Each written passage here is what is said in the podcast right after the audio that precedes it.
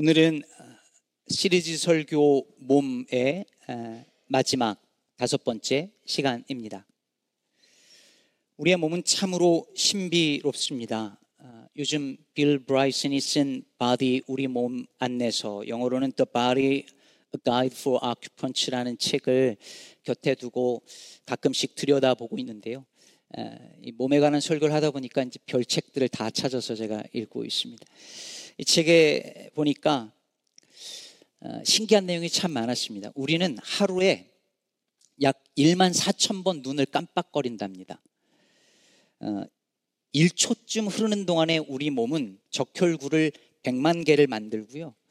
몸의 혈구, 혈관을 전부 이으면 지구를 두 바퀴 반을 감을 정도가 되고 우리 몸을 만드는 데는 총 70억 곱하기 10억 곱하기 10억 개의 원자가 들어간답니다. 우리 몸을 이루고 있는 세포는 약 37.2개 조쯤 된답니다. 뭐 우리 여기 의사님들께서 뭐 다 아시는 내용일지 모르겠지만 저한테 이게 너무너무 신기한 내용이더라고요. 인간의 심장은요 겨우 450g밖에 안 되는데 하루에 약 10만 번, 평생 35억 번 뛰면서 온몸으로 피를 밀어내고 매 시간마다 약 260리터의 피를 뿜어내며 자동차에 1년 동안 넣는 연료의 양보다 더 많은 양의 피를 하루에 뿜어낸답니다. 우리 몸에는 총 600개가 넘는 근육이 있는데 그냥 앉은 자리에서 일어서기만 해도 그러려면 100개의 근육을 써야 된답니다. 제가 이렇게 보면서 지금 눈을 살짝 위로 들었는데 이럴 때 12개의 근육이 있어야 눈을 살짝 위로 쳐 올릴 수 있답니다.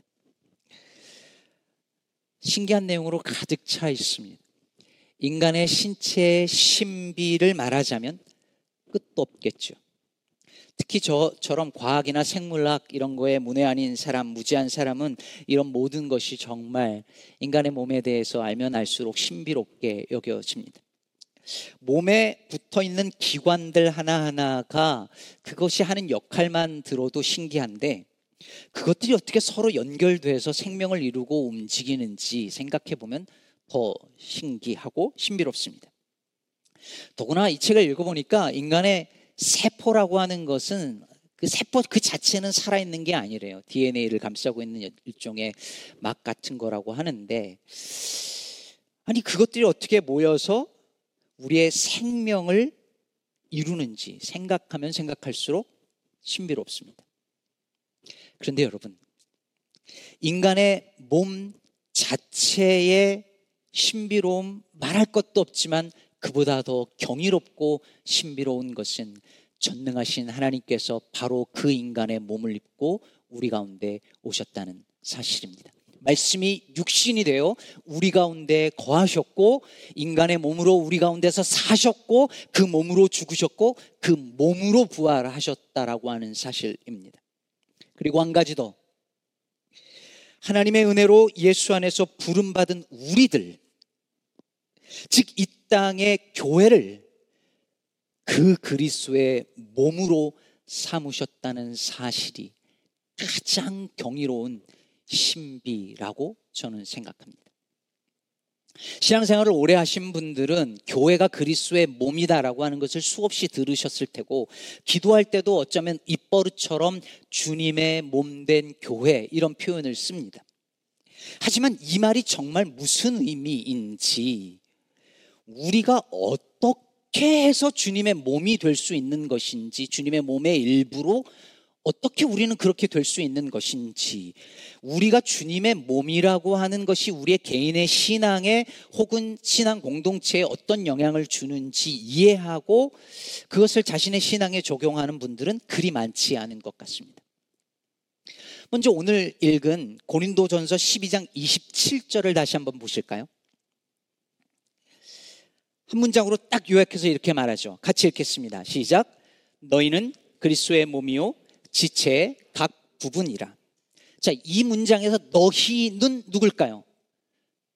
너희는 일차적으로 말하면 바울이 지금 편지를 보내고 있는 고린도 교회 그리고 그 교회 성도들을 가리킵니다. 즉 교회가 이 땅의 교회가 그리스도의 몸이고 그 몸에 그 몸을 이루고 있는 각 지체들이 바로 우리들 성도들이라고 말하는 거죠. 손일 수도 있고 발일 수도 있고 눈일 수도 귀일 수도 있겠죠. 어떤 분은 나는 그렇게 중요한 파트가 아닌 것 같아. 나는 그냥 이 교회에서 어디 그냥 새끼 발가락이나 새끼 발가락이나 손가락에 한두 번째 마디쯤 되거나 그것도 아니고 저 등 뒤에 보이지 않는 곳에 그냥 피부 조직 조금 일 그 정도일 것 같아 라고 생각하는 분도 있을지 모르겠습니다. 그렇다면 여러분 우리는 어떻게 해서 그리스도의 몸의 일부가 되는 것일까요? 저와 여러분이 어떻게 그분의 몸이 될 수 있는 걸까요? 아까 언급한 그 body라는 책을 소개하는 어, 유튜브 영상을 보다가 과학자들이 이 테세우스의 배에 대해서 논쟁을 한다라고 하는 사실을 알게 되었습니다. 여러분 아시는 분들 계시겠지만 테세우스는 어, 그리스 신화에 나오는 영웅이죠. 근데 이 아테네 시민들이 테세우스가 괴물을 물리치기 위해서 타고 다니던 그 배를 기념하기 위해서 이 테세우스의 배를 보존을 했습니다. 근데 이제 가정을 해 보시는 거예요.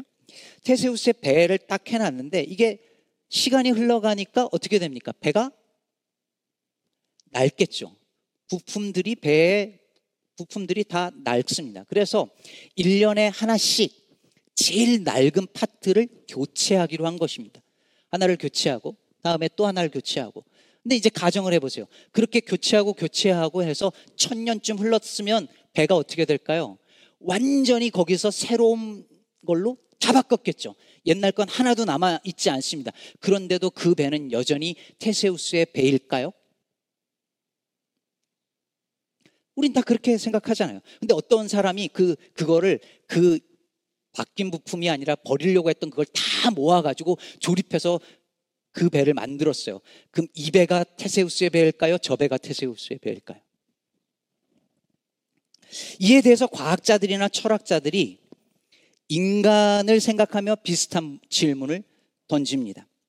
인간의 몸의 세포는요, 그 많은 세포가요, 3개월 주기로 다 바뀐대요. 몸의 세포가. 싹 다 바뀐다는 거예요. 다 바뀌었는데 여전히 나는 날까요? 작년에 내 몸을 구성하던 세포들과 지금 내 몸의 세, 구성, 내 몸을 구성하던 세포가 다 바뀌었는데 여전히 나는 나일까요? 부활할 때 우리의 몸이 부활한다 그랬는데 화장했다가 부활을 하면 그건 여전히 날까요? 교회가 그리스도의 몸이라고 했는데요. 우리 교회가 지난 10년을 지나면서 교인들이 많이 바뀌었습니다. 물론 10년 전부터 계신 분들도 계시고 그 사이에 돌아가신 분들도 계시고요. 교회를 떠난 분들도 계신데 새로 오신 분들도 있습니다. 그런데 여전히 우리가 우리 교회를 시카고 기쁨의 교회라고 부르고 그리스도의 몸이라고 믿으며 나아가 그 몸의 지체라고 고백한다면 그 근거는 무엇입니까? 교회를 교회되게 만드는 그것은 무엇입니까? 이 예배당일까요? 담임 목사의 비전일까요? 같이 믿음 생활 하다가 생겨난 우정일까요? 한국인의 정일까요? 과연 무엇이 우리를 그리스도의 몸이 되게 하며 그 몸의 지체가 되게 하는 것일까요?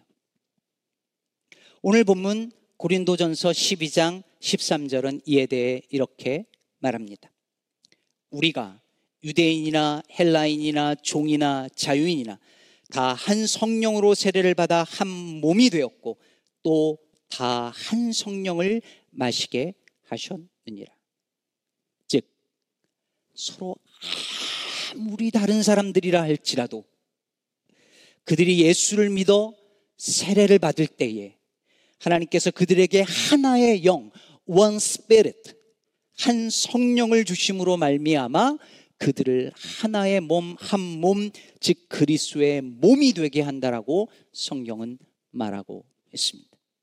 성경은 세례를 예수 그리스도와 연합하는 사건으로 설명합니다. 수직적인 거죠. 그런데 동시에 세례를 받을 때 무슨 일이 일어나냐면 그리스도의 몸인 공동체의 일부가 됩니다. 이건 수평적인 거죠. 주님과 연합하고 주님의 몸인 공동체에 연합합니다. 근데 이게 어떻게 이런 신비스러운 일이 일어나느냐라고 할 때에 그걸 가능케 하는 것이 뭐냐면 한 분 성령님이다라고 말합니다. 그래서 교회에 아무리 다른 사람이 모일지라도 우리 시카고 기쁨의 교회 성도들이 단 한 명도 빠짐없이 완전히 바뀌는 그날이 온다 할지라도 예수를 믿고 세례를 받은 이들이 여기에 있고 거기에 성령님께서 살아 계시는 한 교회는 여전히 그리스도의 몸인 것입니다. 그래서 여러분, 이 예배당 건물을 가리켜서 성전이라고 부르면 절대 안 된다라고 말하고 싶지는 않지만 성전은 예배당이 아니라 바로 우리가 성전이라고 바로 우리가 성령이 거하시는 전이라고 성경은 계속하여 말하고 있습니다. 여러분, 왜 세례는 한 번만 받을까요? 어, 나 두 번 받았는데 하시는 분들은 잘 생각해 보세요. 침례교나 몇 개 아주 소수의 어, 교단을 빼놓고는 세례는 한 번만 받습니다. 왜 내가 옛날에 철 모를 때 그냥 받았던 그 세례가 마음에 안 들어서 목사님 저 세례 한 번만 다시 받고 싶어요 라고 말할 때 왜 한 번이면 족하다라고 말하는 걸까요? 왜 저교에서 받은 세례와 이 교에서 받은 세례가 같다라고 저교단에서 받은 세례와 이 교단에서 받은 세례가 하나라고 말하는 것일까요? 그리스도의 몸은 하나이고 성령은 한 분이기 때문입니다. 에베소서 4장 4절에서 6절은 이렇게 말합니다. 몸이 하나요. 성령도 한 분이시니 이와 같이 너희가 부르심에 한 소망 안에서 부르심을 받았느니라. 주도 한 분이시요. 믿음도 하나요. 세례도 하나요. 하나님도 한 분이시니 곧 만유의 아버지시라 만유 위에 계시고 만유를 통일하시고 만유 위에 계시도다.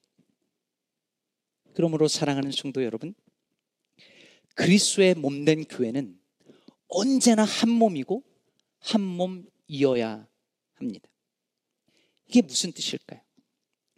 손과 발이 생긴 게 다르고 역할이 달라도 한 몸이고 눈과 귀가 달라도 한 몸이고 더 중요해 보이든 덜 중요해 보이든 다 한 몸이라는 말입니다. 아까 봉독했던 고린도전서 12장 15절에서 18절을 유진 피터슨의 메시지 성경은 이렇게 번역했습니다. 발이 나는 반지로 치장한 손처럼 아름답지 못하니 이 몸에 속하지 않은 것 같아 라고 말한다면 그것이 말이 되겠습니까? 귀가 나는 맑고 그윽한 눈처럼 아름답지 않으니 머리에 한 자리를 차지할 자격이 없어 라고 말한다면 여러분은 그것을 떼어 내버리시겠습니까? 온몸이 다 눈이라면 어떻게 듣겠습니까? 온몸이 다 귀라면 어떻게 냄새를 맡겠습니까? 그러나 하나님께서 그분이 원하시는 곳에 각각의 지체를 세심하게 두셨다는 것을 우리는 압니다. 여러분, 여러분은요, 여러분의 몸 중에서 어떤 부분이 제일 마음에 안 드시나요? 어디가 제일 마음에 안 드시나요? 저는 제 외모에 불만이 하나도 없는 사람이긴 한데요. 어, 나이가 좀 드니까 눈이 좀 작아지는 것 같아요. 사진 찍어 보니까 알겠어요. 눈이 좀 커졌으면 좋겠어요. 에, 뭐 저랑 비슷한 급의 그 어, 정우성을 최신에, 최근에 봤는데 이 헤어가 길어서 아 좀 머리도 좀 길었으면 좋겠다 싶어요. 약간 제가 키가 좀 작은 것 같은데 조금 길어졌으면 좋겠어요. 근데 여러분, 어, 제 다리가 짧다고 해서 잘라버리고 이성영 목사님 다리나 우리 이성진 성도님 다리를 갖다 붙일까요? 귀가 시원찮다고 해서 귀를 잘라내 버릴까요? 교회에 어떤 문제나 갈등이 생기면요. 목회자들이나 교회 리더들이 이렇게 생각하는 유혹을 받습니다. 아, 우리 교회 저장로만 없으면 부흥할 텐데. 우리 교회 딱 저 집사님만 딴 데 가버리면 그냥 우리 교회 진짜 아무 문제 없이 평안할 텐데 라고 생각하는 경향들이 있습니다. 아, 근데 꼭 그런 분들은 죽어도 교회를 떠나지 않습니다. 그리고 오래 사세요. 제가 아는 어떤 목, 목사님은 정말 그 교회 장로님이 정말 죽일 듯이 목사님을 그냥 목회 내내 그렇게 괴롭히셨대요. 몇십 년 동안. 목사님이 결국은 교회를 떠나셨는데 떠나자마자 돌아가셨대요. 그 목사님에 대한 증오로 버티신 거예요.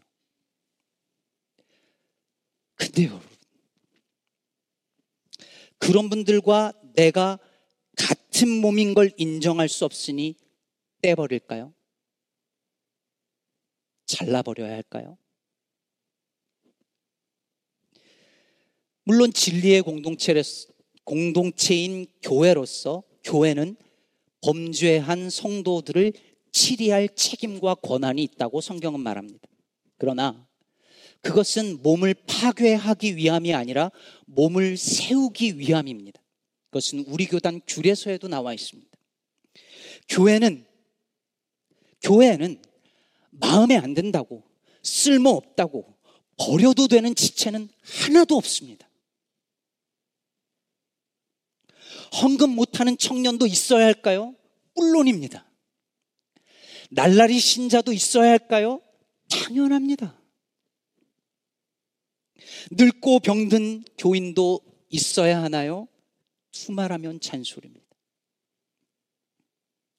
가끔 어르신들 중에서 이제 나는 늙고 힘이 없어서 나 같은 노인네는 교회에 아무 쓸데도 없고 도움도 안 된다 라고 말씀하시는 분들이 계십니다. 제가 너무 마음이 아픕니다. 그럼 목회하면서 제가 자주 말씀드리지만 뼈저리게 느끼는 것이 뭐냐면 교회는 어른이 계셔야 된다는 겁니다. 계셔야 합니다. 사명감으로라도 계셔야 합니다. 그래야 교회가 몸이 됩니다. 다 누리면 어떻게 하겠습니까? 다 귀면 어떻게 하겠습니까? 다 젊은 사람이고 다 늙은이면 어떻게 하겠습니까? 몸의 각 부분이 다 있어야 몸입니다. 고린도전서 12장 21절에서 23절을 보십시오. 눈이 손더러 내가 너를 쓸 데가 없다 하거나 또한 머리가 발더러 내가 너를 쓸 데가 없다 하지 못하리라.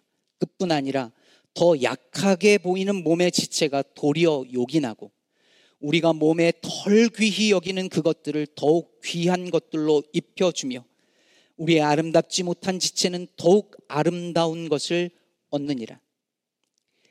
이게 바로 우리가 한 몸이라는 말의 의미입니다. 쓸데없다고 버리지 않고, 쓸데없어졌다고 떠나지 않고, 약하고 덜 귀해 보이는 지체는 더욱 귀하게 입혀주고 아름답게 만들어 줄 때 그 교회가 진짜 한 몸인 교회가 될 줄로 믿습니다. 때로는 몸의 어떤 부분이 아플 때가 있잖아요. 허리가 아프거나 뱃속이 아파요.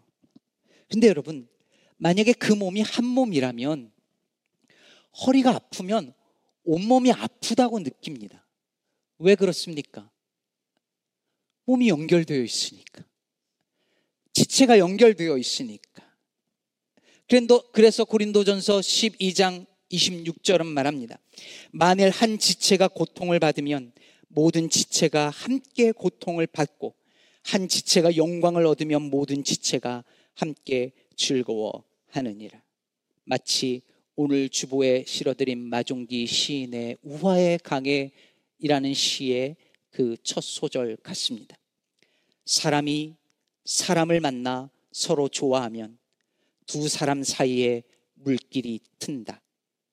한쪽이 슬퍼지면 친구도 가슴이 메이고 기뻐서 출렁거리면 그 물살은 밝게 빛나서 친구의 웃음소리가 강물의 끝에서도 들린다.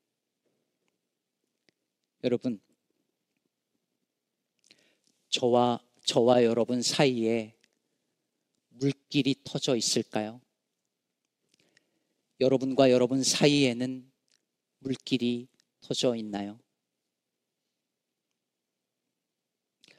오늘 예배 나와서 안녕하세요. 한 주간 잘 지내셨나요? 라는 말 한마디 인사가 물길을 트는 거죠. 그 물길이 트고 그 사이에서 물이 흐르다가 점점 강이 되고 깊은 강이 됩니다.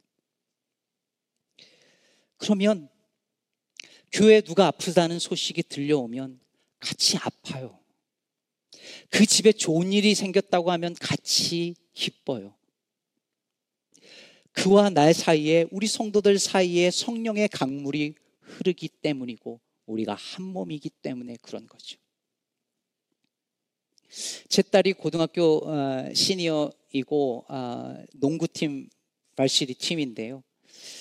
이번 시즌에 이 어깨가 자꾸 빠져가지고 벌써 두 번째나 빠져가지고 게임 경기를 못 하고 벤치에 계속 앉아 있었어요 한동안. 벤치에 앉아 있으니까 계속 그 친구들 경기하는 걸 보는데 보고만 앉아 있는 거예요. 그래도 가야 된대요. 제 딸이 그래도 가야 되는 건 이해하겠는데 제 아내는 왜 계속 가는 걸까요? 물어봤어요. 아니 딸 뛰지도 못하는데 뭘 그렇게 굳이 그렇게 멀리까지 맨날 가서 보냐고 그랬더니 아내가 그래요. 당연하지 한 팀인데 그리고 가서 보니까요. 뭐 어깨가 빠져서가 아니라 경기에 못 뛰고 항상 벤치에 앉아 있는 애들이 있어요. 걔네들은 항상 벤치에 앉아 있고 경기 끝나기 한 10초 전에 보내요. 그럼 10초만 잠깐 뛰는 거예요. 근데도요, 할머니, 할아버지, 친척들까지 다 와요. 진짜 빠짐없이 오더라고요. 저 같은 사람만 잘 못 가는데 다 와 있어요. 왜요? 한 팀이니까. 제가 아내의 말을 듣고 생각했습니다. 오늘날 교회 성도들은 그리스의 몸이니 한 몸이니 이런 건 둘째 치고 한 팀이라는 의식 있을까?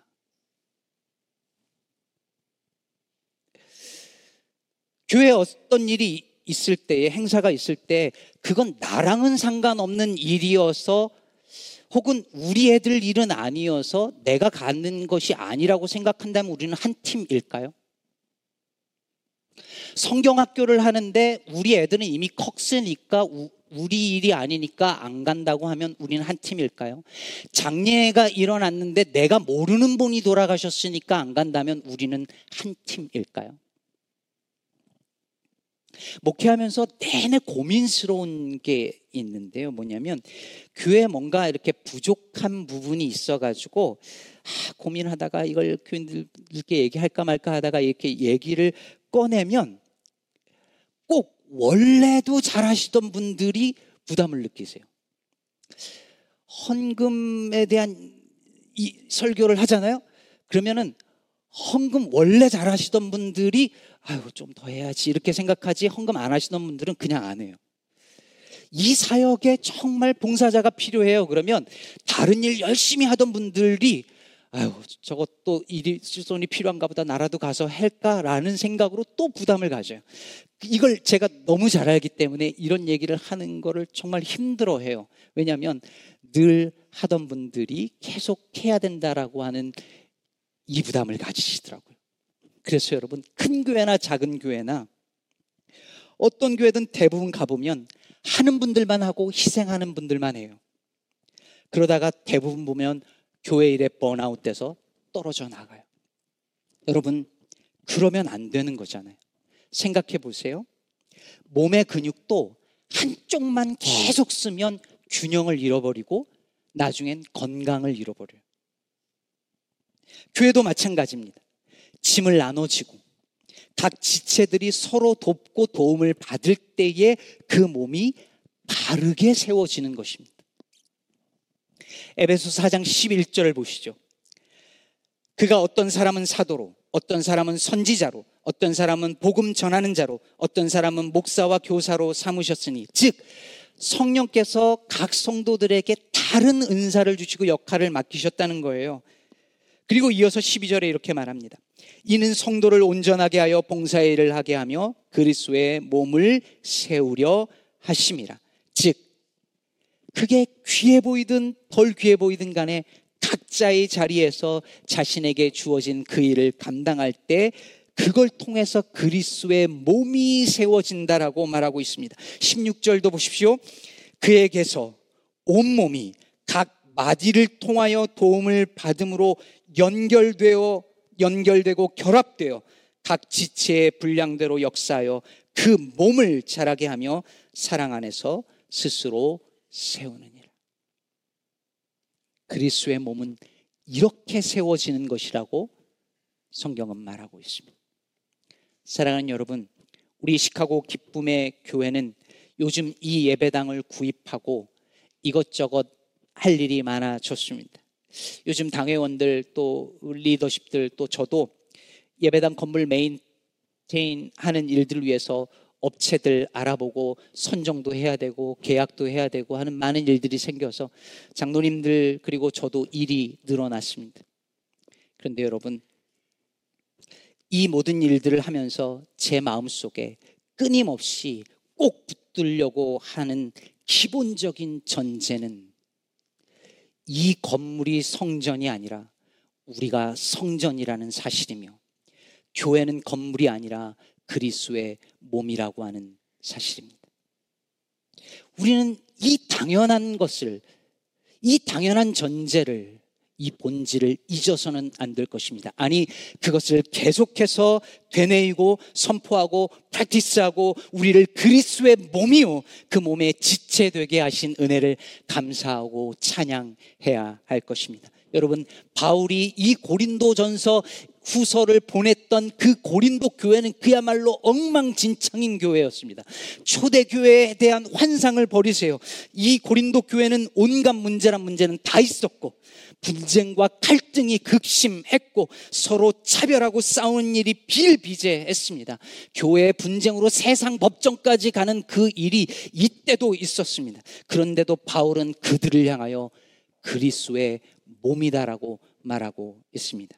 우리는 뭔가 더 거룩하고 더 경건하고 성숙한 성품의 믿음의 사람들이 모여서 행복하게 신앙생활하는 그 교회가 그리스도의 몸일 것이라고 생각하지만 바울은 저 문제 많고 미성숙한 사람들로 가득하고 득실되는 그 교회를 향하여서도 너희가 그리스도의 몸이라고 말하고 있습니다. 그래서 본 회퍼 목사님도 성도의 공동생활이라는 책에서 지나치게 이상적인 공동체를 꿈꾸면서 교회에 대하여 불평하는 성도들에 대하여 경계했습니다. 특히 목회자나 지도자들이 자기 교회에 대해서 불평하는 것에 대해서 그렇게 해서는 안 된다라고 강하게 말합니다. 성도들은 자신이 속한 그리스도인의 공동체를 볼 때 그 하나님께서 주시지 않은 것으로 인하여 불평할 것이 아니라 하나님께서 매일 주시는 것으로 인하여 감사하라고 말합니다. 때로는 내가 마음에 안 드는 사람이 여기 있을 수 있고, 교회에 부족한 것이 크게 보일 수도 있고, 때로는 내가 쓸모없다고 느껴질 수도 있습니다. 그러나 기억하십시오. 우리는 그리스도의 몸이고 우리는 한 몸입니다. 저기 어떤 다른 곳에 내가 생각하는 이상적인 신앙 공동체가 거기 있는 것이 아니라 바로 우리가 이 부족하고 미성숙한 우리가 그리스도의 몸이요 한 몸임을 사랑하는 성도 여러분 믿으시기를 바랍니다. 그래서 서로 사랑하고 이해하고 도와주고 도움받으며 그리스도의 몸을 바르게 세워나가는 우리 시카고 기쁨의 교회 되기를 주의 이름으로 축복합니다.